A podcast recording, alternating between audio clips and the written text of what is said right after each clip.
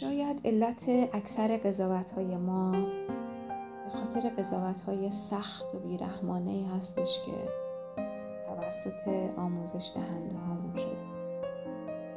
اولین اونا پدر مادرامون بودن و بعد معلمان.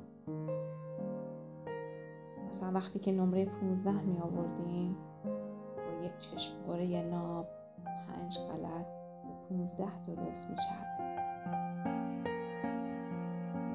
که سفره رو درست شیده بودیم.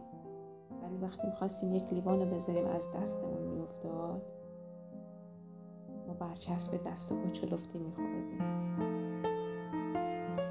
به همین خاطر کم کم یاد گرفتیم که درست ها رو نبینیم و روی غلط ها زوم کنیم.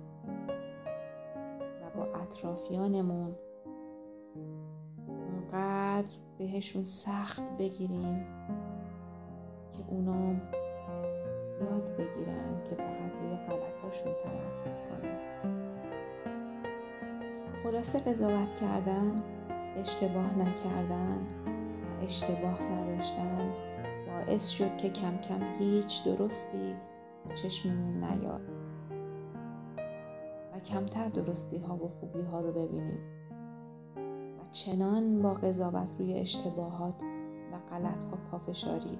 می کنیم که ناتوان بودن و نابلد بودن رو بهش یادآوری کنیم.